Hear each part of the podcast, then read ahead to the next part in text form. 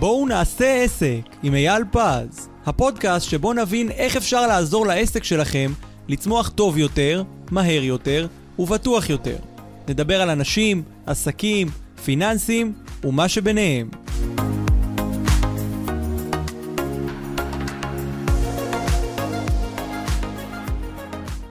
שלום לכם וברוכים הבאים לפרק חדש של בואו נעשה עסק עם אייל פז, היי אייל. אהלן אור, מה העניינים? שמח להיות פה שוב. לגמרי, גם אני שמח, כי אנחנו הולכים לדבר פה על עוד משהו חשוב, כי אנחנו הרי כל פרק מדברים רק על דברים חשובים בעסקים, וכל הפרקים הוא באמת באמת אה, אדירים לכל בעל עסק, ועכשיו באמת אנחנו הולכים לדבר על משהו שמאוד מטריד הרבה מאוד בעלי עסקים, בין אם הם חדשים, בין אם הם ותיקים, את הסיכונים והאיומים שלנו על העסק שלנו, אתם יודעים, עסק זה יצור חי שככה גדל ומתפתח לאורך הזמן, ויש דברים שמסכנים אותו, ודברים שמאיימים עליו, ואנחנו באמת הולכים לדבר פה לא על כל הסיכונים והאיומים, אבל בהחלט על רובם, אה, ואנחנו באמת ככה, אתה הולך לתת לנו איזה ספוט כזה על כל אה, סיכון ואיום, ככה לפחות על, ה, על, על הרוב הגדול והמכריע, באמת על מה מאיים ומה מסכן את העסק שלנו. אה, אז בואו באמת נתחיל למפות, מה, איזה איומים יש לנו על העסק שלנו? מעולה, אז שנייה רק לפני שאני אומר מה האיומים שיש על העסק, אני רוצה להגיד איך, איך הגעתי לזה בעצם. הרבה פעמים כשאני פוגש בעלי עסקים, אני עוסק בזה הרבה מאוד שנים, כשאני פוגש בעלי עסקים, הרבה פעמים מוטרדים מאיום ספציפי, אני יודע שלא יגנבו, שלא יעשו ככה וכולי, אבל, ואז או אם קורה אירוע, מנסים למצוא דרך איך להתמודד איתו, אוקיי? יש כבר אירוע מסוים, ואז מנסים למצוא איך, דרך להתמודד איתו.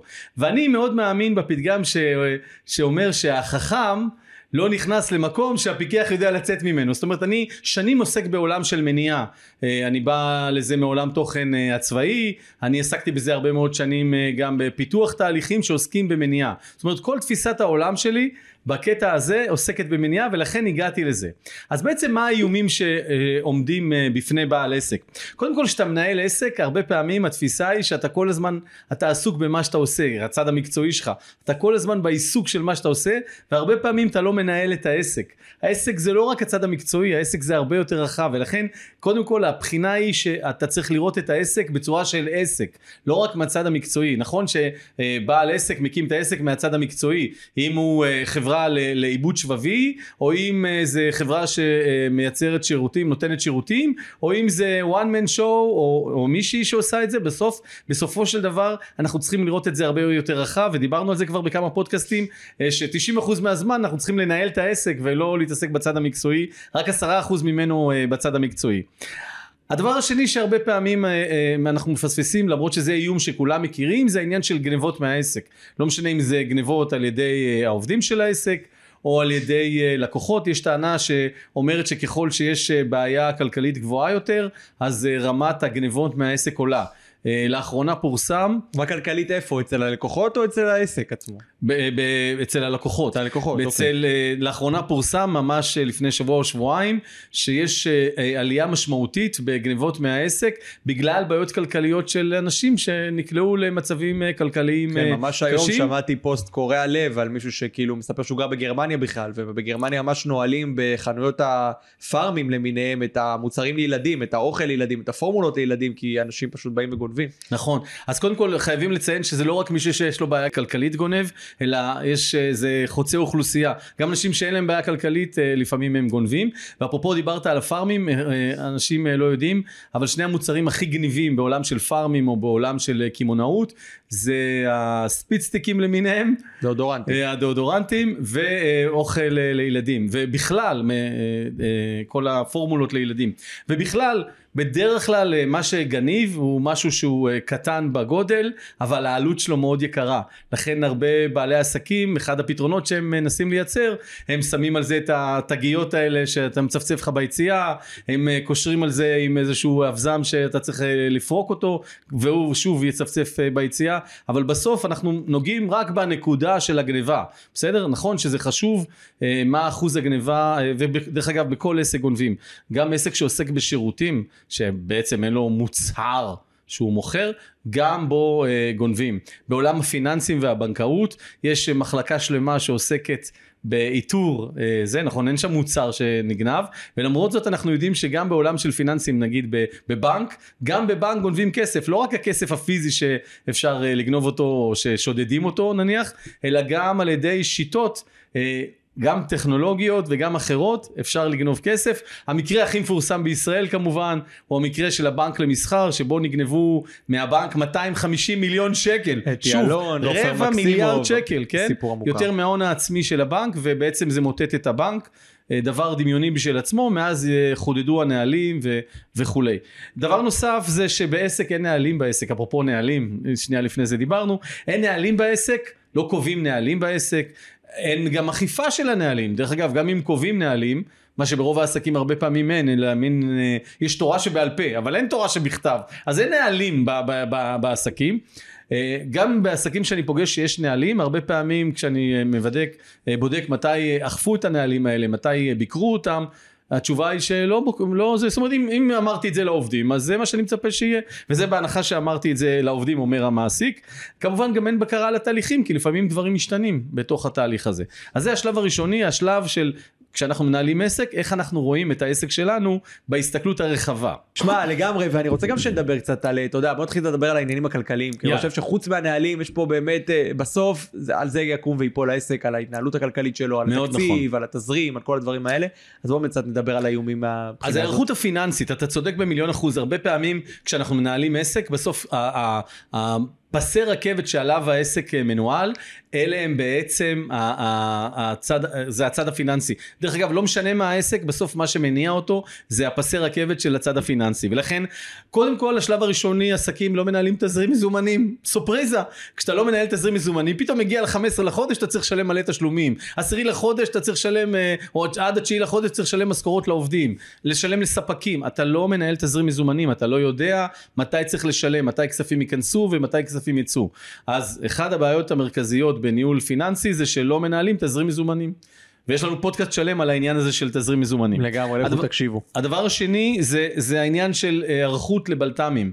אה, כל הדברים שהם בלתי מתוכננים או מצבי חירום, אז הרבה פעמים אה, אנשים שכשזה קורה אירוע חירום, ואירוע חירום זה לא רק מלחמה, אירוע חירום יש עוד הרבה מאוד אירועים או הפתעות שקורות בעסק, אם אנחנו לא נשאיר לעצמנו תקציב מראש מוכן בתוך העסק, שבו אנחנו לא נוגעים, ולא משנה עכשיו אם זה שלושה חודשים או שישה חודשים, וזה כרית הביטחון, שבמקרה אירוע חירום אני יודע שיש לי מאיפה לגייס מיד. זה חיילים שיכולים להתייצב מיד, זה אותם חיילים שהם עם הנעליים, הם יושבים עם נעליים, בדיוק. הם לא צריכים עכשיו להעיר. אותם, וזה הם בכוננות. כן. נכון שזה כסף שלא עובד, כי זה כסף שצריך להיות לי בעו"ש, או באיזשהו פיקדון, שאני יודע שאם אני צריך אותו, הוא מיד מתייצב, אוקיי? והכסף הזה, אם אין לי אותו, באירוע חירום, אז אני צריך להתחיל לחפש פתרונות, זה בעיה. לגמרי. דבר נוסף, חלק מהעסקים שאני פוגש, אין הפרדה בין חשבון עסקי לחשבון פרטי, יש להם אותו חשבון, ומנהלים בחשבון הזה הכל. אז אחד מהבעיות שאתה מנהל הכל באותו חשבון, כל מיני כספים נכנסים, אתה לא יודע מה זה הכנסה, אתה לא יודע לזהות מה זה הדברים הפרטיים שלך, אתה לא יודע לזהות כמה כסף בכלל הרווחת, כי הכל מתנהל, אתה יודע, הכל מתנהל. אה, דיברנו על העניין שכשאתה מנהל עסק מהצד הפיננסי, אתה צריך גם לדעת מתי אתה צריך לגייס אשראי, אתה צריך להיערך לזה מראש. אם אתה יודע שבשנה הקרובה אתה צריך לגייס עוד עובדים, כי הרי הכנת תוכנית, נכון? אני מקווה.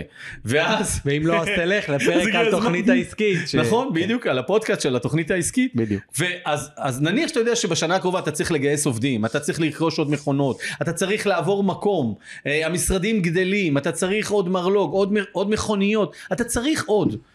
או לחילופין, יכול להיות שאתה עומד להיכנס לאיזושהי בעיה תזרימית. זאת אומרת שאתה יודע שחלק מהפעילות העסקית עומדת לרדת בגלל שינויים בטכנולוגיה וכולי. ו- ועוד- תקופות של אה, עסקים שעסקים נכון, יש עסקים שהם עונתיים. נכון. יש את תקופת החגים המפורסמת שבה אף אחד נכון. כמעט לא עובד וכולי וכולי. ואז אם אתה לא נערך עם גיוס אשראי מראש, ואתה יודע כמה אשראי אתה צריך לגייס ומראש, וזה יש פרק שלם ופודקאסט שלם בתוכנית העסקית, וגם בפודקאסט של גיוס אשראי, אז אתה פתאום מופתע שאתה צריך לגייס אשראי. עכשיו תראה, בעולם של אשראי, אה, ובזה רק אה, כל מי שרוצה להרחיב ייכנס לפודקאסט ההוא, אבל בעולם של אשראי, וזו נקודה מהותית, אתה קל יותר לגייס כשאתה לא צריך. תמיד קל יותר לגייס. כשאתה צריך ואתה לחוץ, בדרך כלל או שלא ייתנו, או שייתנו פחות ממה שרצית, או שייתנו במחיר גבוה הרבה יותר ממה שאתה אה, חשבת לשלם. בכל מקרה אתה יוצא לא טוב, ולכן הדרך להתמודד עם זה היא להכין תוכנית אה, של גיוס אשראי. ואולי עוד נקודה שניגע בה בצד הפיננסי לפני שנעבור לשאר הנושאים, זה העניין של גבייה. אוקיי, שגם לזה יש לנו פודקאסט שלם, אבל אם נדבר על איומים, אנחנו מדברים על זה שבעולם של איומים בגבייה, כשאתה מוכר סחורה, בהנחה שאתה לא גובה מיד את הכסף, אלא באופן תהליכי, אה, שוטף פלוס, שדיברנו עליו כמה פעמים, אם אתה לא מבצע גבייה ויש בעיות בגבייה, זה איום על העסק, גם מבחינה תזרימית וגם מבחינת זה שאתה לא יודע מתי ייכנס הכסף, כמה ייכנס מתוכו, ולכן אחד הדברים שבעסקים חייבים להקפיד עליהם זה תהליך הגבייה. מי ממונה הגבייה בעסק? מי מבקר את ממונה הגבייה? זאת אומרת, נגיד שיש ממונה גבייה, מה הדוח שהוא מייצר? הרי אנחנו צריכים דוח לדעת אחת ליום, אחת לשבוע, אחת לחודש, כל עסק בהתאם למה שהוא צריך, כמה כסף אה, אני פתוח, אפרופו גיול חובות שדיברנו עליו, אה, כמה כסף אני פתוח בחוץ, ומגיע לי uh, מהלקוחות וכמה כבר הספקנו לגבות ביחס לאותם זמנים שאנחנו אמורים uh, לגבות. לגמרי בוא נדבר גם קצת על עובדים אני חושב שזה גם משהו uh, אולי אחד החשובים כי אתה יודעים עובדים מחזיקים בסוף את העסק ואם נכון. אחד מהם עוזב או אחד מהם פתאום יוצא לחופשה מאוד ארוכה או אלף ואחת סיבות אז זה משהו שיכול מאוד להשפיע על העסק. נכון עובדים בעצם זה בדרך כלל ליבת הכור של העסק זה אחד הדברים שהופך את זה בעצם לעסק ואנחנו מגדילים את הפעילות העסקית על ידי עובדים אנחנו ממנפים את הזמן שלנו את הידע שלנו, את הכסף שלנו, את הכישרון שלנו, אחד הכלים לעשות את זה זה על ידי עובדים. אז מה הבעיות שאנחנו מנהלים עובדים? מה האיומים? מה הסיכונים שיש? אז איום ראשון זה בכלל שיש לך עובד אחד שכל הידע נמצא אצלו. וואו, לפעמים זה יכול להיות בעל העסק, זה גם איום, אפרופו, ו- וגם לפעמים זה יכול להיות אחד מהעובדים הבכירים שכל הידע יושב אצלו, או הידע המרכזי יושב אצלו. ואז מה הבעיה? איך אני יכול לשחרר אותו לטוס לחו"ל? איך אני יכול לתת לו לצאת לחופשה? איך אני יכול בכלל שאם הוא יעזוב אותי מחר? מה יקרה אם הוא עוזב אותי מחר? וזה, או מה יקרה אם הוא ילך למתחרה, זאת אומרת חלק מהבעיות שאנחנו מנהלים עסקים, או האיומים שאנחנו צריכים להתמודד, זה איך אנחנו יוצרים מציאות שלא כל הזה מתרכז, כל הידע מתרכז אצל עובד אה, אחד. דבר נוסף, אפרופו ידע, אה, יש עובדים ותיקים, ובסוף נגיד הם יוצאים לפנסיה. עכשיו בעסק צעיר זה נראה כאילו דמיוני, אה, אה, עד שהם יעזבו ועד שהם יצאו לפנסיה, אבל לא חייב גם פנסיה, עובד שעוזב אותנו, נגיד שהוא עובד כמה שנים, והוא הצטבר אצלו הרבה מאוד ידע, הרבה מאוד כישורים. כישורים, הרבה מאוד ניסיון. איך אנחנו משמרים את הידע הזה בארגון? פנה אליי אחד מבעלי העסקים לא מזמן וסיפר שעזבו אותו כמה עובדים שעבדו אצלו יותר מ-15 שנה ועכשיו נכנסו במקביל עובדים חדשים ופתאום הפער הזה בין אלה שעזבו לאלה שנכנסו עד שהם ילמדו ייקח להם כמה שנים. זה משהו מאוד טכנולוגי אה, תעשייתי. והפער הזה עכשיו אין, אין לו דרך איך להתמודד עם זה. אז הוא בכוח בתחנונים מבקש מהעובדים הוותיקים הם יכולים לבוא למילואים כן? שזה, שזה מצחיק אבל גם עצוב. ולכן למה אנחנו צריכים לחכות? פשוט כל מה הבעיה פה זה תכנון מראש. כי אם הוא היה אה. חצי שנה לפני שהעובדים האלה עוזבים לדוגמה או שנה או לא יודע כמה זמן שהוא חושב שסביר מבין שאוקיי העובדים הולכים לעזוב לי עכשיו אז פשוט לעשות החפה הזאת במקביל לתהליך נכון, העבודה שלהם. נכון כמו במרוץ שליחים. נכון. כשהשליח השני להביא את בריצה. בדיוק רץ לא כבר לפני שהשליח הראשון אה, נכון. סיים את המרוץ שלו. אה, עוד איומים שקשורים לעובדים זה אפילו בדברים הטכניים. לא מפקידים לעובדים לקרן פנסיה או לביטוח מנהלים או מה שאתה עובד רוצה. לא מפקידים לשם. זה קודם כל עבירה על החוק ויש לזה נזק משמעותי פעמיים. פעם ראשונה זה בעיניי הנזק הקטן זה שאם יש אה, ויש קנס יומי גם חשוב לציין. על כל יום שבו לא מעבירים בזמן יש קנס. נכון. אז קודם כל הקנס הראשוני זה הכסף הקטן אוקיי צריך, צריך לשלם איזשהו ריבית.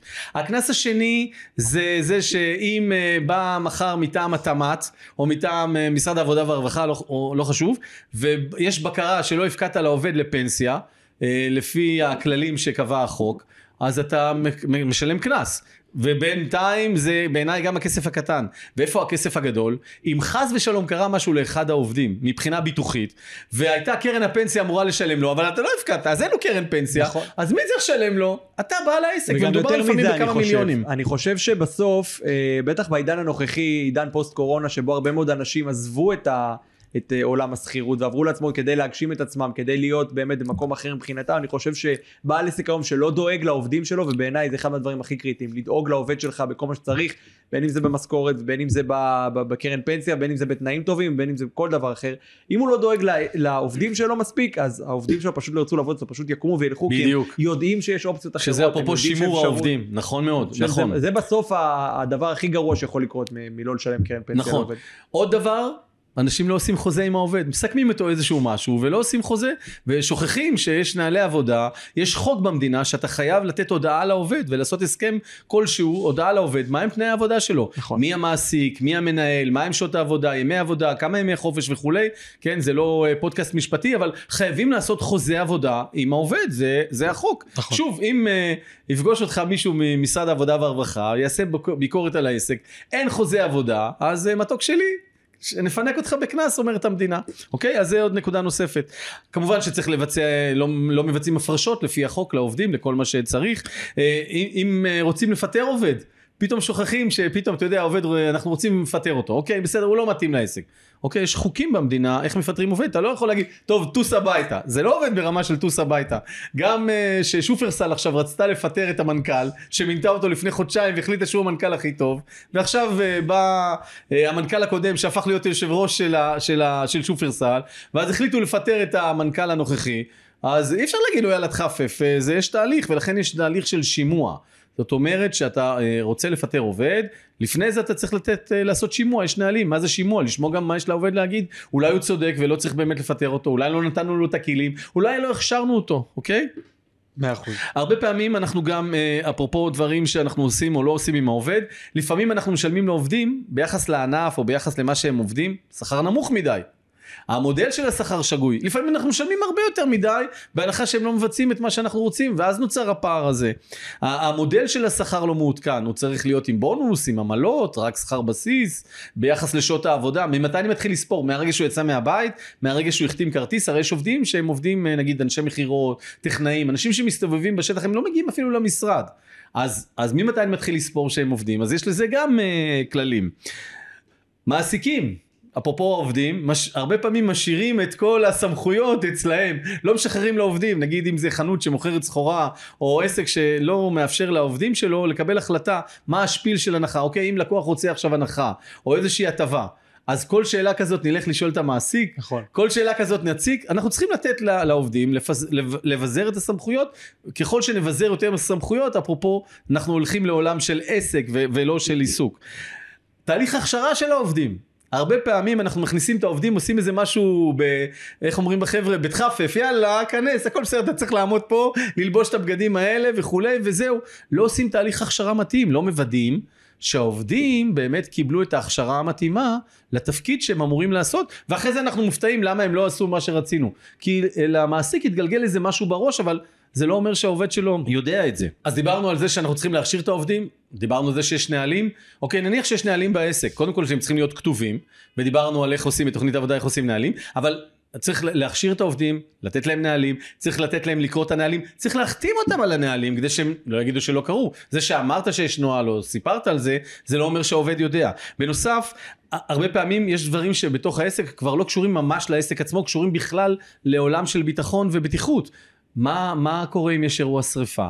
מה קורה אם יש אירוע בטיחות? אז כמובן יש שונות בין העסקים, אבל צריך לעשות נוהל וצריך להדריך את העובדים על הבטיחות, צריך לעשות הדרכה על אש. איפה נמצא המטף? מה קורה אם יש שריפה? מה קורה אם יש אירוע מסוים? מה עושים? באחד העסקים שפגשתי, יש מטפים, רק המטפים הם מעבר ל, ל, ל, לסחורה. לקשת. כן, מעבר לקשת, מעבר כן. לסחורה שמפריע שאם יש אירוע, אפילו אי אפשר להגיע למדפים. אי אפשר, העובדים גם לא יודעים איפה המטפים. אז מה זה עוזר שיש מטף? ככה שמבחינה הזאת, אנחנו צריכים לא רק לתת את הכלים לעובדים, אלא צריכים ללמד אותם איפה נמצא הדבר. דרך אגב, זה אפרופו אה, חובה חובקית. ואולי מילה אחרונה, בחלק מהזמנים במקומות העבודה, חלק מהזמן העובדים, וואלה, אין להם מה לעשות.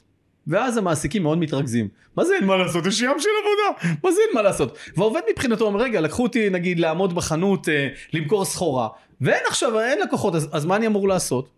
אה, מה אתה אמור לעשות? אני תמיד ממליץ על לעשות רשימה של מה לעשות שאין מה לעשות. כי תמיד יש מה לעשות, בעסק אף פעם לא נגמר מה לעשות. ואם אתה אה, אה, מנהל רשימה כזאת, שלמשל מה צריך לעשות כשאין מה לעשות, אז פתאום מתגלה שיש מה לעשות, ואז אתה אה, אה, אה, גם מפעיל טוב יותר את הפעילות עם העובדים, וגם העובד מרגיש שהוא עושה משהו, הוא רוצה להיות בעל ערך, נכון? לגמרי, לגמרי, זה מאוד מאוד חשוב. בוא נדבר קצת על מלאי, נכון? לא לכל עסק יש, אבל חשוב מאוד לשמוע על איך מנהלים אותו נכון, ואיזה סיכונים יש בניהול מלאי. אז קודם כל, כמו שאמרת, לא באמת לכל עסק יש מלאי, אבל יש הרבה עסקים שמנהלים מלאי. ומה הבעיה במלאי? קודם כל שהוא עולה כסף, וכשהמלאי הזה, אתה שילמת עליו, לא משנה אם מהכסף האישי הוא שלך. עולה כסף פעמיים, כן. גם בקנייה של, ה, של, ה, של המלאי הזה וגם בהחצנה שלו. נכון. אז קודם כל זה, יש עלות לאחסן את המלאי הזה. הדבר השני, הרבה פעמים אני פוגש בעלי עסקים שהמלאי נמצא במחסן, למרות שנגיד זה עסק שמוכר ויש לו מדפים, שבאים הלקוחות והם רואים שריק במדף. יש סחורה במלאי, במחסן, אבל זה לא נמצא על המדף. אם זה מוצר נגיד שהוא הולך מאוד מהר, או אם זה מוצר שעוד לא הספיקו לשים אותו על המדף. לא כמובן, לא כל עסק יש לו מדפים, ויש עסקים שהם רק צריכים מחסן, אבל לאותם עסקים שהם עסקים פרונטליים שמגיעים אליהם פיזית הלקוחות, ואז הם רואים שאין מלאי, אז מה הם אומרים? טוב, אז אני לא אקנה, נגיד באתי לקנות. אז כי אין, הם, רואים. הם לא ישאלו, יש הרבה אנשים שלא רוצים לשאול, אין לי כוח נכון. להתחיל להגיד למוכר, יש את זה או את זה. בדיוק, בדיוק. ואז אני אקנה פחות סחורה או לא אקנה בכלל ופה זה פרדוקסלי שילמנו על מלאי הוא תופס לי מקום במחסן ואנחנו לא מנהלים אותו נכון לא שמים אותו במקום אז אחד זה קודם כל שהמלאי שאנחנו רוצים שיהיה למדפים צריך להיות מלא במדפים. שתיים אפרופו מדפים אנחנו צריכים לנהל את זה בידע אנחנו עוד מעט ניגע בזה בניהול של בינה עסקית זה לדעת כמה שטח מדף אני נותן לכל, אה, לכל מוצר אוקיי נכון. לכל קטגוריה. בנוסף אה, צריך אה, אחד האיומים זה שלא בודקים במלאי יש מוצרים שממש טסים נכון יש מתוך סך המוצרים שאנחנו מנהלים לא כל המוצרים הסיבוב שלהם מהר יש מוצרים שהם הולכים לי יותר לאט ויש מוצרים שכל יום אני צריך למלות את המדף או לפעמים אפילו כמה פעמים ביום אז בעל עסק נבון יודע מה המוצרים יש לו רשימת מוצרים שהולכים מהר יותר והוא מפקח על התהליך או מישהו מטעמו שהמלאי בטח של המוצרים הנדרשים יותר יעבדו טוב יותר. יש אה, עסקים שיש להם מוצרים עם זמן תפוגה. נכון? אה, נגיד אם זה מוצרים שיש להם זמן מוגבל של כמה ימים, כמה שעות, כמה שבועות וכולי. הרבה פעמים בעסקים כאלה הם צריכים אה, לדעת לנהל אותם אם ב-first in first out או last in first out זה מאוד תלוי עסק אבל לדוגמה, עסק ש... לצורך העניין, אם יש לנו חלב על המדף, אז נכון. האם התוקף המוקדם יותר נמצא מקדימה, או התוקף המוקדם יותר נמצא מאחורה? נכון, אז זו שאלה מצוינת ולכן בעסק הזה אה, אה, הפתרון של העניין הזה הוא לוודא שאנחנו יודעים בעסק שלנו מה צריך להיות. אם זה אה, תחומים, אפילו בעסק יכול להיות שונות בתוך המוצרים, אבל הבאת חלב כדוגמה, ברור שבחלב המוצרים שהכי קרובים לקחת אותם צריכים להיות המוצרים שהפג תוקף שלהם הכי מהיר, כדי שהם ייעלמו הכי מהר. מבחינת החנות כדי שלא יהיה פג תוקף ואז אה, מה, מה נעשה? ולכן התפקיד שלנו לדעת בעסק שלנו באיזה מודל אנחנו צריכים אה, לנהל כל מוצר. ו, ואולי עוד שני דברים קטנים בהקשר של אה, ניהול מלאי זה שהרבה פעמים אנחנו לא מנהלים את המלאי מבחינת מינימום ומקסימום אנחנו לא יודעים כמה מלאי אנחנו צריכים במינימום, לא יודעים כמה מלאי אנחנו צריכים במקסימום פר מוצר, ואנחנו מזמינים לפי תחושה, לפי הערכה, שזה בסדר, אבל אם אנחנו לא מנהלים את זה לפי ידע, אז מה יוצא? יוצא שהזמנתי מלאי, יכול להיות שהייתי צריך להזמין יותר ממוצר אחד ופחות ממוצר אחר, כי מוצרים שיושבים במחסן, או אפילו במדף ולא נמכרים, הם עולים לי כסף, גם במה שקניתי וגם בזה שהם לא נמכרים. ולכן צריך לנהל את זה מבחינת זמנים. ואחרון מבחינת ניהול מלאי זה עניין של ביטוח. הרבה פעמים נניח שעשינו אה, ביטוח על העסק, על המלאי, ונניח שיש לי מלאי במיליון, אוקיי? ו- וכשהתחלנו את ה... עשינו את הביטוח, עשינו אותו כשזה היה די בהתחלה, היה על חצי מיליון. בינתיים העסק גדל והמלאי גדל, והיום המלאי הוא במיליון, לא היום או אתמול, זה כבר תקופה ארוכה שהוא במיליון.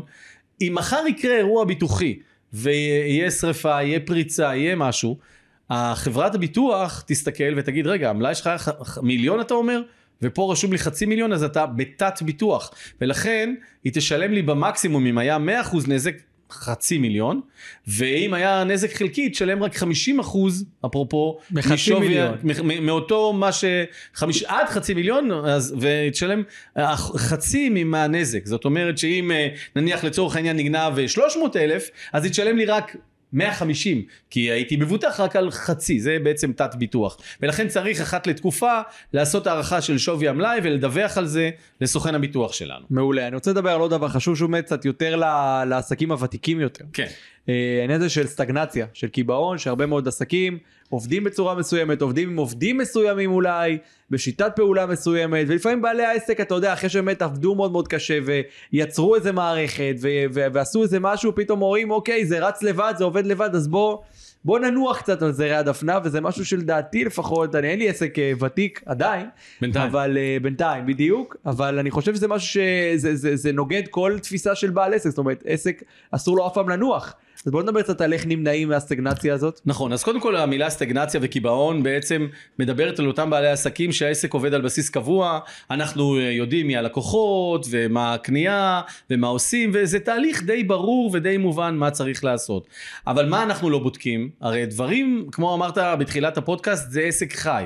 עסק זה יצור חי, ונכון, הוא חי בגלל העדפה של שינויים של, שדברים משתנים, אז uh, לפעמים הצרכנים מבקשים דברים אחרים או רוצים דברים אחרים, uh, רוצים להתחדש במשהו, uh, יש גלובליזציה, אז uh, רואים גם מה קורה בעולם ואולי אני רוצה כבר משהו שהוא לא קיים כרגע פה.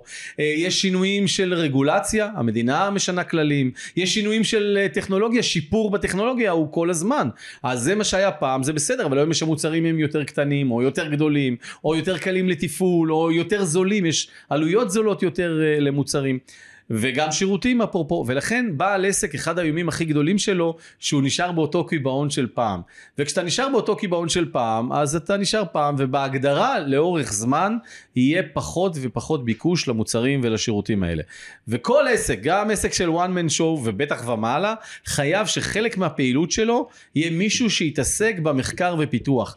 לוודא איזה מוצרים אני צריך לפטר, לוודא איזה מוצרים אני צריך לפתח, מה לא קיים היום שהצרכנים אה, יעדיפו. זאת אומרת, איך אני גם יכול להתמודד? נניח שאני יודע שעומד להיות שיפור טכנולוגי, שינויים בטכנולוג... ב... ב... ברגולציה, אה, העדפות צרכנים, אנחנו צריכים, אחד התהליכים זה להקשיב ללקוחות שלנו ולראות מה הם מעדיפים או מה חסר להם בשירות או במוצרים שאנחנו נותנים היום ואולי אנחנו דרך זה יכולים להגיע למוצרים נוספים ולכן כל עסק חייב לצאת מהקיבעון הזה ולהקדיש זמן במהלך השבוע לתהליכים של מחקר ופיתוח. לא משנה אם זה אנשים שיעשו את זה מתוך העסק, או מישהו חיצוני שיעזור לו להבין מה צריך uh, לעשות. אני חושב שבסוף, uh, כמו שאמרת בתחילת הפרק, הרבה מאוד עסקים מתעסקים ביום יום. ובלדאוג שכולם... השוטף שוטף, כמו שאומר דוקטור אה, גיל וינץ'. ופחות ב- בלהסתכל מעל העסק, ויש משפט אחר אה, שאני לא זוכר מי אמר, אבל משפט מעולה בעיניי, זו שאתה מסתכל על העסק מלמעלה, או שאתה מסתכל עליו מלמטה. זאת אומרת, או שהעסק משיג אותך, או שאתה מסתכל עליו מלמעלה ומצליח באמת לראות את התהליכים ולשפר אותו, וזה בסוף התפקיד שלנו לדעתי כבעלי עסקים. אה, בוא נדבר על עוד דבר שככה מאוד מאוד... אה, נוגע לכל בעל עסק, העניין הזה של גזלני הזמן, של הדברים שאתה מרגיש שהם, אה, או הדברים, או הלקוחות לפעמים, או כל מיני תהליכים בעסק שלפעמים לוקחים לך הרבה יותר מדי זמן ממה שהם צריכים, ולא בהכרח תמכרת אותם ככה, לא בהכרח התייחסת אליהם ככה, אז בוא נדבר באמת על, על הדבר הזה, קצת על המשאבים, על מה שגוזל מאיתנו זמן ומשאבים. מעולה. הרבה פעמים אנחנו מסתכלים על, על אה, מוצרים שלנו, בוא ניקח אה, גם מוצרים וגם שירותים, אבל בוא ניקח קודם כל מוצרים. הרבה פעמים יש מוצרים שנמצאים על המדף אצלנו, והם פשוט מוצרים שהם בראנוף, כבר יש להם ביקוש שהולך וקמל, הולך ודועך, ו- ומצד שני, המיקום של העסק, אופי הלקוחות של העסק כבר לא רוכש את המוצרים האלה. ואם אנחנו לא שמים לב לזה שיש פחות ופחות ביקוש למוצר הזה, אז אנחנו פוגעים בעצמנו שלוש פעמים. בפעם הראשונה אנחנו עדיין מממנים את המלאי של אותו מוצר, גם במחסן וגם במדף. כשאנחנו מממנים את המלאי בדבר השני, אז השקעתי כסף במשהו שלא מייצר לי כמעט כסף, והדבר השני של זה, אני לא נותן למוצרים אחרים להיות על המדף. והדבר השלישי בהקשר הזה, מוצר שהוא לא רלוונטי לשוק, זאת אומרת שהוא תופס לי שטח מדף גדול מדי, שהוא אה, לא רלוונטי לשוק, משדר לעולם, קודם כל לנו, אבל גם ללקוחות, שפה זה עסק שהוא של פעם, שהוא לא מתחדש. ולכן אנחנו צריכים כל הזמן לזהות איזה מוצרים צריך לפטר. ואחת לתקופה צריך לערוך בדיקה איזה מוצרים צריך לפטר. אותו דבר שירותים. יש שירותים שאולי הם על המדף שלנו, שתמכרנו אותם לא נכון, או שסוג הלקוחות שבאים לסוג השירותים הזה, הוא לא מתאים לאופי החדש של העסק. אפרופו שיחתנו טרום הפודקאסט. נכון. ואנחנו uh, צריכים לפטר את הסוג שירות הזה, כי הוא לא מתאים יותר לעסק שלנו. או להעלות מחיר, ואז למשוך קהל לקוחות אחר, או לשנות את המוצר. נכון. כדי למשוך את סוג הלקוחות שאנחנו באמת רוצים וצריכים בעסק. יש נכון מצבים מאוד. שבתחילת העסק אנחנו מחפשים פשוט להגדיל, ופשוט ל- לתת. ליותר אנשים, בדיוק, כן. רק כשאנשים יבואו בכלל. נכון. וכשהעסק כבר תופס תאוצה ומתחיל לקבל צורה, וגם מוצרים והשירותים מתחילים להיראות אחרת, אז, נכון. אז צריך כבר לפנות לקהל אחר ולהביא נכון. קהל אחר. אז, אז זה דבר אחד. הדבר השני, זה גזלני זמן, שהם אנשים. יש לקוחות שהם פשוט גזלני זמן, שזה בסדר מבחינתם. אבל זה לא סטטיסטי תגיד לי, כאילו זה לא בסוף מסתדר שיש אנשים שגוזלים לך נורא מעט זמן ואנשים שגוזלים הרבה זמן, זאת אומרת זה לא בסוף מתיישר הדבר הזה, הסטטיסטיקה הזאת? מתיישר השאלה כמה זמן אנחנו מקדישים לגזלני הזמן. כן. עכשיו רגע אני רוצה להסביר. התפקיד של בעל עסק לתת שירות ללקוחות שלו, זה התפקיד. ה- הלקוח לא תמיד צודק אבל הוא תמיד הלקוח. נכון. החוכמה היא לדעת מי בעצם יהיה זה שממנו אנחנו נרוויח כסף. ברור שיש לקוחות שהם הלקוחות פרימיום ונרוויח יותר, ה-20-80 המפורסם הפרטו, ויש לקוחות שאולי נרוויח מהם פחות, שזה בסדר. אבל מה שקורה שיש לקוחות שהם רק לגזלני זמן, הם רק שואלים שאלות, הם לא קונים אף פעם, הם לוקחים מוצרי חינם למי שנותן מוצרי חינם, דוגמיות, הם בודקים מכל הזה, יש את עולים לי הסרטון בראש איזה. אחד שניים כאלה עכשיו כן, בראש. כן, אז אני- אוקיי. כן. אה, יש אה, את הסרטון המפורסם ההוא שבא לסופר וטועם מכל דבר, טועם, כן. בסוף הוא סיים אה, לאכול, סיים ארוחת צהריים. מבקש הצעת מחיר, עוד כן. פעם הצעת מחיר, אחרי חודשיים עוד פעם הצעת מחיר, זה כל היום אני כן, אני שואל, אני בודק, אני מברר וזה, בסוף אתה רואה אותו אה, באיזה פורום בכלל אומר שהוא עשה הכל לבד, אתה יודע, כל מיני כאלה בעולם השירותים. נכון, נניח. והנקודה הזאת, כן. גם בעולם של שירותים, גם בעולם של חנויות, אנשים שהם גזלני זמן, הם לא מאפשרים לעסק לנשום. למה? כי בזמן שמישהו מטפל בהם ומקדיש לו את הזמן, בהנחה שזה לא משהו אוטומטי דיגיטלי, אז מישהו פיזי, בסדר? מקדיש לו את הזמן, באותו זמן הוא לא מקדיש למישהו אחר. עכשיו, לא תמיד בשנייה הראשונה אנחנו יודעים מי גזלן הזמן או לא, אבל התפקיד שלנו כבעלי עסקים, וצריכים להנחיל את זה הלאה לעובדים, למנהלים ולעובדים, לזהות מי הם גזלני הזמן. אם אה, על בסיס קבוע מישהו הופך להיות גזלן זמן, אנחנו נצטרך לפטר אותו. איך נפטר אותו? אנחנו צריכים לייצר תהליכים שנבין שהוא גזלן זמן, וממילא אנחנו צריכים לנוע לכאלה שאנחנו בסוף צריכים לייצר מהם כסף. דרך אגב, גם עובד יכול להיות גזלן זמן, אוקיי? לא רק אה, לקוחות, אבל אני מתמקד פה בעניין של הלקוחות, והתפקיד שלנו אם אנחנו רוצים שהעסק יהיה יצור חי וימשיך לחיות וימשיך להתפתח, אנחנו צריכים כל הזמן את טובת העסק. וטובת העסק זה לשרת את הלקוחות שרוצים בעסק. והתפקיד שלנו לזהות כל הזמן מי הם לקוחות והם מייצרים כסף לעסק כי אנחנו כל הזמן צריכים להסתכל מה טובת העסק ולעומת זאת לזהות מי לא מתאים לעסק ולנוע משם ולפטר את גזלני הזמן. נכון. ואחרון חשוב, אחרון אחרון, אבל בעיניי הוא הכי חשוב, זה שהרבה פעמים דיברנו על זה שהשוטף שוטף, ואנחנו מתעסקים בדחוף, והרבה פעמים אני פוגש בעלי עסקים שהם כנראה עברו הכשרה לא פורמלית בלהיות אישוני הכבאי. והם כל הזמן מכבים שריפות, כל הזמן רצים אחרי הזנב ומכבים שריפות. אני רואה שאתה ממש מחייך, אז כנראה שזה חוויה שאתה מכיר. אבל- בקטנה, לא עכשיו, כן, אתה בקטנה, יודע. בקטנה. אישוני כן. הכבאי, כן. כן. אבל uh, כשאנחנו כל הזמן מכבים את השריפות ומטפלים רק בדחוף, אנחנו בסוף שוכחים לטפל בחשוב. ואם אנחנו רק נטפל כל הזמן בשריפות, אז נ- נ- נטפל בשריפה במקום אחד, לא נטפל בשריפה במקום אחר שנדלקת, ואז כל הזמן אנחנו רק רצים אחרי הזנב, ורק הולך וגדל. לעומת זאת, אם נקדיש זמן לרשום לעצמנו מה חשוב, ונקדיש זמן לטפל בחשוב, בהגדרה אנחנו נפחית את כמות הדחוף. ואם זה דחוף, דרך אגב, צריך לצלצל למד"א, יבוא אמבולנס. רוב העסקים, רוב העסקים, ברוב התחומים, לא אה, מתעסקים בדחוף, כי באמת זה דחוף. אלא פשוט מישהו לחיץ אותם, בסדר? אם אתה אה, אה, אה, משרד לייעוץ מס, אוקיי? להנהלת חשבונות וייעוץ מס. אה, ולקוח אה, מתקשר אליך ורוצה איזושהי חשבונית שתשלח לו, ורוצה איזושהי תשובה מספרית. בדרך כלל אין לזה צורך של המיידיות. הוא יקבל תשובה עוד שעה, עוד חצי אלא שעה, אם כן עוד כיום. אנחנו ב-14 וב-15 יש מע"מ, לדוגמה. כן, אבל זה הבעיה של המשרד של הרואי כן. חשבון, זה הוא יבקש. כן. אבל מתי זה כן יכול להיות דחוף וחשוב? אם עכשיו יש ביקורת מס הכנסה, ויושב לו עכשיו החוקר מס הכנסה עכשיו בעסק, אז כן, זה דחוף, זה נכון. אבל הסטטיסטיקה אומרת שברוב שעות היום ורוב שעות ה... וברוב הימים בשנה כנראה, ובכמה שנים, לא נחת אצלך בעסק. תלוי אה, מי אתה ומה עשית כן. ומה העבר שלך. אז אם, אה, כן, אני, אני לא חוקר כן. עבר, כן, כן. לא, לא היסטוריון, אבל בסוף אם אתה מנהל עסק רגיל, רוב הסיכויים שפקיד מס הכנסה כנראה לא ביקר אצלך, אז אין משהו דחוף. כן, יש עסקים שהמוצר שלהם הוא מוצר דחוף, אבל ברוב העסקים, ברוב השירותים וברוב המוצרים, אין פה דחיפות. ואם אתה מנהל נכון את רוב הזמן לא בדחיפות אלא בחשוב, אתה מצליח באמת לענות לאותם מקרים שבאמת זה דחוף. מעולה בוא נדבר על- לא, התחלנו לדבר על זה קצת כן. אז דיברנו טיפה על להסתכל מלמעלה כן. ולראות את העסק ולהבין אותו אה, אבל בוא בוא נרחיב טיפה על הדבר הזה על, על לא רק אה, להבין את העסק מלמעלה אלא גם להבין את הנתונים של העסק, בכלל לאסוף נתונים על העסק, על השימוש של זה במה שאתה מגדיר בינה עסקית. כן.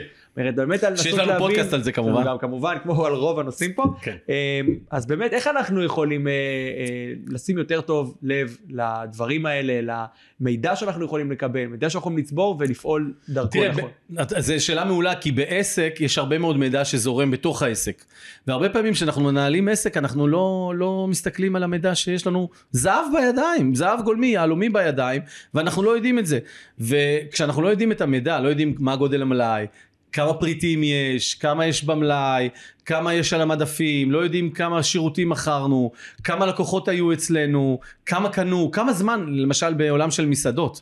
אז uh, הרבה פעמים אנחנו לא יודעים כמה זמן ישב אצלנו לקוח. עכשיו יש מסעדות שאתה בא אליהם, נגיד יש uh, איזה מין תזה כזאת בתל אביב, אתה בא לבתי קפה בבוקר עד שעה 12, 1, 2, אתה רואה בן אדם יושב על כוס קפה עם הלפטופ שלו ועובד. עכשיו, בעל העסק מפסיד כסף. אותו אחד שקנה רק uh, כוס קפה, והלקוח ישב אצלו מהבוקר עד, uh, עד הצהריים או עד הערב על כוס קפה, והשולחן תפוס, אז אותו בעל עסק הוא מפסיד כסף, אלא אם כן תמחר את הכוס קפה הזאת בערימות. לעומת זאת, אם אנחנו מבחינתנו יודעים לקבל את הנתונים בצורה נכונה, זאת אומרת לדעת בעולם של מסעדות כמה זמן ישבו ב- בעסק, לעולם, ב- בעולם של אה, אה, עסקים שמוכרים מוצרים, אה, בעולם של קמעונאות, איזה מוצרים נמכרו, איזה סוג לקוחות, באיזה שעות אפילו, הרי למשל ב- בחנויות, יש חנויות שעובדות עד שעה מסוימת, אם נדע באיזה שעה נכנסו יותר לקוחות, נדע איך להיערך מבחינת כוח האדם, נדע אולי לעשות מבצעים לשעות מתות. כמו שדיברנו פעם על העניין של אפי האוור, כדי שאנחנו רוצים למצע את כמות השעות שאנחנו uh, עובדים.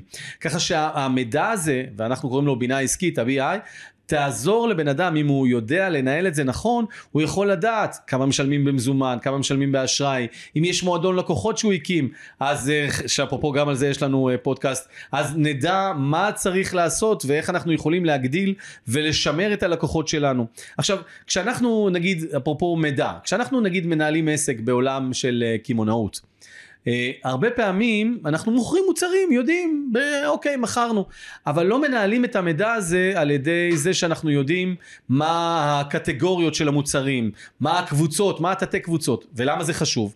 כי אם אני מוכר הרבה מאוד סחורה שקשורה לקטגוריה מסוימת, אני חייב לדעת איזה מוצרים הלכו יותר ביחס לאותה קטגוריה ואותה תת קטגוריה ולקבוצות ואז אני יכול לדעת שיש אפיון מוצרים באותו תהליך. וכשהאפיון הזה עוזר לנו לדעת את המידע הזה אנחנו יכולים גם להביא יותר מוצרים מזה. גם לראות שיש ביקוש. נניח שיש אה, יותר ביקוש למוצרים מצבע מסוים מגודל מסוים מ- אה, יכול להיות איפה, איפה זה במדף? נגיד שיש מוצרים במדפים מסוימים אז אה, יש פלנוגרמה יכול להיות שיש כאלה שהם במדף נורא נורא גבוה וצריכים אותם המון, אז כל פעם צריך לעלות עם הסולם, לרדת, זה דברים שלוקח זמן, יכול להיות שאפשר לסדר את הדברים יותר נכון, נכון. אז זה נקרא פלנוגרמה, לדעת איפה לשים את המוצרים. עכשיו, כשאתה עוקב אחרי המידע, אם שמת מוצר במדף, נגיד במדף אה, מספר 1, נגיד שזה הכי נמוך, כן? ככה אנחנו הולכים ועולים, ואתה רואה כמה נמכר, ואחרי זה אתה עושה בדיקה ושם אותו במדף מספר 3 ואתה רואה כמה נמכר, או מעביר אותו לטור אחר, וביחס לזה אתה רואה את התוצאות, אז אתה יכול לקבל החלטות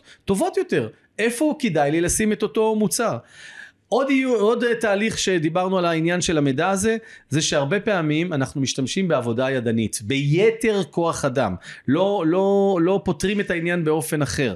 וכשאתה עושה עבודה עם הרבה מאוד אנשים של כוח אדם, אין אה, תהליכים ש, שהם אה, מסודרים על ידי דברים דיגיטליים או אוטומטיים, אז ככל שיש יותר אנשים מטפלים במשהו מסוים, הסיכוי לטעות הוא יותר גבוה, יש אה, גם אה, בעיות פוליטיות, זה לא אני, זה הוא, יש בעיות של אגו, מה פתאום זה התפקיד של המחלקה שלנו, יש, זה תפקיד... שכחתי את הדבר הנפלא הזה שאפשר לקבל את זה פעם אחת, פעמיים, אבל יש כבר גבול, אתה יודע לכמה פעמים אפשר אה, נכון, לשכוח. נכון, ואז ככל שיש יותר כוח אדם שמטפל באותו פתרון או באותו מוצר או זה, אה, אה, אנחנו מבינים שיש פה סיכוי לטעות. וסיכוי לטעות, בסוף מי משלם את הטעות הזאת? בעל העסק. לא משנה אם הוא מפצה על הטעות הזאת, או הלקוח עוזב כי אה, לא קיבלתי שירות טוב או המוצר לא טוב, הוא פשוט לא בא יותר. בנוסף, הרבה פעמים כשאנחנו עושים uh, תהליכים, אנחנו לא מתעדים אותם. עכשיו אם אתה לא מתעד, אז אין לך מידע שאתה יכול אחרי זה להשתמש בו בבינה העסקית. הרבה עסקים לא משתמשים במערכות של CRM. של, שעוזרות לנהל את היחסים עם וגם אם הלקוחות. משתמשים, לא מנהלים אותם, לא רושמים אחרי בסוף שיחה מה היה עם הלקוח כדי לדעת מה היה שם. נכון. זה גם בעיה. ולכן התפקיד שלנו הוא כל הזמן לדאוג לתיעוד הפעולה. עכשיו כן, זה לוקח יותר זמן. למרות שיש היום דברים שהם יותר דיגיטליים, אבל עדיין יש דברים שאנחנו צריכים לרשום. ואפרופו לרשום, זה אומנם לא שיחה על אה, אה, מערכות CRM, אבל הרבה פעמים שאנחנו רושמים, אם לא בנינו נכון את מערכת ה-CRM ואפיינו אותה בהתאם לצרכים שלנו, הרבה פעמים אני פוגש אנשים שרושמים בתוך מערכת ה-CRM בשדות שהם לא שדות חד-חד ערכיים, הם רושמים מלל חופשי. כשאתה עושה מלל חופשי קשה מאוד למערכת אחרי זה לת... להוציא את התיעוד הזה כמעט עבור אחד אחד. בוא נעשה שנייה נסביר את זה לצורך העניין אם אנחנו עכשיו משתמשים במערכת CRM כדי לעקוב אחרי לידים אחרי מכירות בסדר? אז אפשר לצורך העניין, יש כמעט לכל ליד כמה מצבים, ממתין לשיחה, ממתין לשיחה ראשונית, אחרי שיחה ראשונית, פולו-אפ אה, וכולי. אז במקום לצורך העניין להגדיר את זה כמו שאתה אומר בשדות חד ערכיים, ואז אני יכול לעשות שורה של הנה אלה הלקוחות שממתינים לשיחה ראשונית, אלה הלקוחות שממתינים לפולו-אפ וכולי, אז פשוט רושמים בתוך כרטיס הלקוח, ממתין לשיחה ראשונית, או ממתין לפולו-אפ, ואז אני לא יכול לעשות כמו שאתה אומר, להשתמש בבינה עסקית, לנתח את הנתונים, כי אני לא יכול נכון. להוציא דוח אקסל נניח, או סתם דוח שמאפשר לי פשוט לראות כמה אנשים כרגע ממתינים לשיחה ראשונית, כמה אנשים ממתינים לפולו-אפ שני. נכון. סתם דוגמה. ולכן הנקודה הזאת של, של לתעד את כל פעולה שאנחנו עושים, הפעולות המהותיות, יעזרו לנו, וגם על ידי שימוש במערכות CRM, שמתאימה לאפיון של העסק שלנו, תעזור לנו להשתמש במידע בשלב הבא, כשאותו נהפוך בעצם, זה הזהב, המידע שיושב שם, זה כמה פעמים לקוחות ביקרו, באיזה שעות, איזה מוצרים, ועוד מלא מלא, לא, זה לא אה, פודקאסט על CRM, זה יאפשר לנו לקדם את העניין. ו, ועוד שני דברים קטנים בעולם הזה של, של ניהול סיכונים בהקשר ה, של המידע הזה, של החלק הזה בתוך התהליך, זה שהרבה פעמים אין דוחות שהם דוחות חריגים בעסק. למשל, נגיד בעסק של קמעונאות, כמה פעמים מישהו ביצע זיכוי. אם יהיה לי דוח כזה של כמה פעמים מישהו ביצע זיכוי, אז אני יכול לדעת שאם יש פה משהו חריג, שמישהו אחד עושה הרבה מאוד זיכויים, אני צריך לבדוק מה הסיבה שזה קורה. אה, דוח חריג זה למשל אה, לדעת כמה פעמים מכרנו מוצר שהוא פחות ממחיר העלות שאנחנו בכלל קנינו את המוצר. ויש עוד מלא דוחות שהם דוחות חריגים. כמה פעמים אם... אולי אם יש ליד שהשאיר יותר מפעם אחת אה, פרטים. לנסות להבין נכון למה מאוד. ומה לא, או שהקמפיינים אה, לא התאימו נכון, וכולי. נכון, או תוך כמה זמן חוזרים. דוח חריגים, אם אני קבעתי שנהלי עבודה בסכום הזה צריכים לחזור לליד תוך 24 אה, שעות, או תוך 24 דקות, לא משנה מה, ואני מגלה שיש חריגים בכמות אה, מהותית, צריך לוודא מה הסיבה לתקלה הזאת. כן. ואחרון חביב, זה העניין ש, שלא רק שאנחנו צריכים לגעת בזה, זה עולם של סיכוני סייבר. אה, בעולם טכנולוגי של היום... בכלל הגנה על העסק, אתה יודע, גם ברמת המנעולים והזה, זאת אומרת, יש אנשים ששמים על עסק מאוד מאוד יקר מנעול מאוד מאוד פשוט, ו- ו- או, או סתם מנעול של דלת. וכמו שאתה אומר זה נגמר בסייבר בזה נכון. שיש כל המחשבים שמחוברים לאינטרנט והיום אז... מאוד קל להיכנס לעסק וממש לעשות כופרה ממש לקחת כופר אפילו עסקים מאוד מאוד גדולים נכון מאוד ומאוד מאוד אה, אה, אה, מאובטחים ומוגנים גם שם אה, אפשר לעשות את, את הדברים האלה נכון. ולגרום נזקים של מיליונים לעסק. נכון הנה לפני שנה אחת מחברות הביטוח יחסית קטנה אבל עדיין היא חברת ביטוח אה, אה, קיבלה מתקפת, אה, הייתה תחת מתקפת סייבר, והנזק היה כל כך גדול שהיא בסוף לא רק שלא עמדה בזה, אלא נמכרה לחברת ביטוח גדולה יותר. צריך להגיד אבל ששם התנהלו בצורה באמת שערורייתית שלא מאפיינים בדרך כלל חברות ביטוח, זאת אומרת אני כן. כתב טכנולוגיה אז אני סיקרתי גם את המקרה הזה, באמת שם היה פשוט התנהלות של, הם, הם, לא, הם לא פעלו כמעט באף דרך על הגנת נכון. הסייבר שלהם, וזה היה מביך בצורה... אז בלי להיכנס ספציפית כן. למקרה, וגם לא חשוב השם של החברה, כמו שאחד מבתי החולים שהיה תחת מתקפה נכון. לפני איזה שנה שנה ומשהו, אה, וגרם לנזק אה, מאוד מהותי. הרבה פעמים, אני בכוונה מציין את הצד של הסייבר ולא את הצד הפיזי. כי את הצד הפיזי אנחנו רואים, ברור שיהיה לי מנעול, ברור שאני אסגור את הדלת.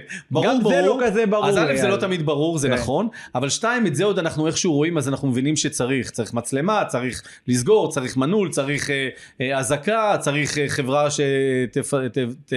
שתעשה ביקורת ולוודא, אבל עולם הסייבר אנחנו הרי לא רואים אותו אנחנו שמענו על זה אבל בא, לנו זה בטוח לא יקרה ולכן אחד הדברים אה, ולאיום שאנחנו צריכים להתגונן מפניו זה, זה העולם של הסייבר ואיך אנחנו נערכים מתגוננים איך נזק שמה הוא יכול אה, לחולל לנו מבחינת האיום. אני רוצה אולי אה, אה, לסכם אה, למרות שיש הרבה עוד על מה לדבר. ויש עוד הרבה דברים, זה פרק 2 של זה. נכון. מעולה, בשמחה. אני יודע שיש ביקוש לזה, והרבה פעמים כשאני עושה סקר איומים בעסק, אני עוזר לעסק פתאום להבין את הסוג איומים שיש. בוא נדבר רגע, אז אתה מגיע ממש לעסקים ואתה אומר להם, זאת אומרת, מתוך הרשימה הזאת שעשינו כאן, ואולי גם מעוד דברים, אנחנו אתה ממש בודקים עוזר פרק לעסק. פרק איפה האיום, בסדר?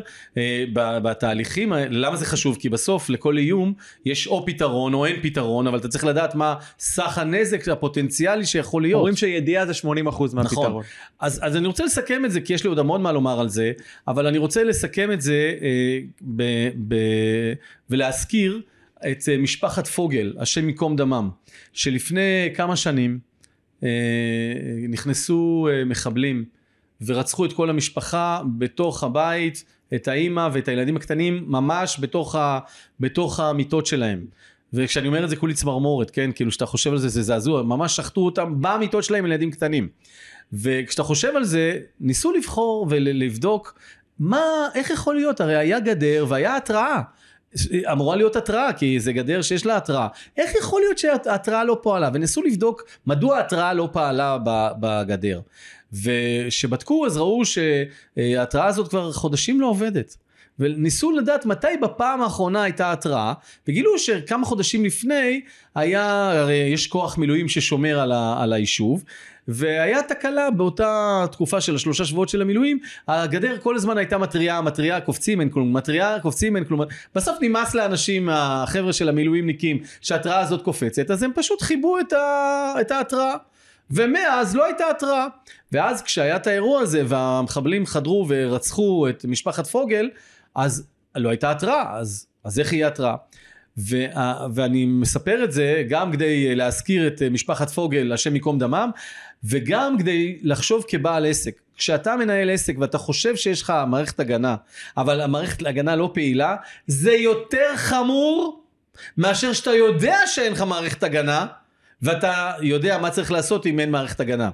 ו- ולכן התפקיד שלנו היא אה, לדעת האם יש לנו גדר בכל אחד, האם יש לנו גידור, האם גידרנו את הסיכון, האם נערכנו לזה, ומה הפתרון, ולוודא שהוא עובד, מאשר לדעת שיש פתרון, אבל הפתרון לא, לא הופעל ולא וידאנו שהוא עובד, ואז שקורה משהו אנחנו פעמיים מופתעים. פעם ראשונה, כמובן להבדיל, כן? פעם ראשונה מעצם זה שקרה, וגם מצד שני גם לא נערכנו לפתרון כי אין לנו פתרון כלכלי או פתרון אחר לעניין כי היינו בטוחים שיש לנו הגנה ולכן בעצם אם אני אסכם את הפרק הזה הגנה על איומים הגנה על סכנות היא קודם כל להכיר במה הסכנה להבין מה הנזק הכספי שיכול להיות מהסכנה דרך אגב לא רק כספי גם תהליך של שיקום הוא בסוף מתומחר בכסף אבל מה המשמעויות של ההגנה וגם לוודא שההגנות פועלות. מדהים, אני חושב שבאמת היה פרק אה, מאוד מאוד אה, מלא ועשיר בתוכן, וכמו שאמרנו יהיה חלק ב', כי יש עוד סכנות ועוד איומים שכל עסק צריך אה, לדעת ולעקוב אחריהם טוב טוב, וכמו שאמרנו קודם, הידיעה היא 80% מהפתרון, וכשאנחנו משמע. מתעלמים מדברים, בדיוק כמו הדוגמה שנתת, זה בדיוק מה שגורם לנו להפסיד את הדברים האלה ולא להצליח לשים לב, לב כמו שצריך, אז אייל, שוב המון תודה על עוד פרק נהדר. הרבה בריאות. ותודה גם לכם, נתראה בפרקים הבאים, יאללה ביי.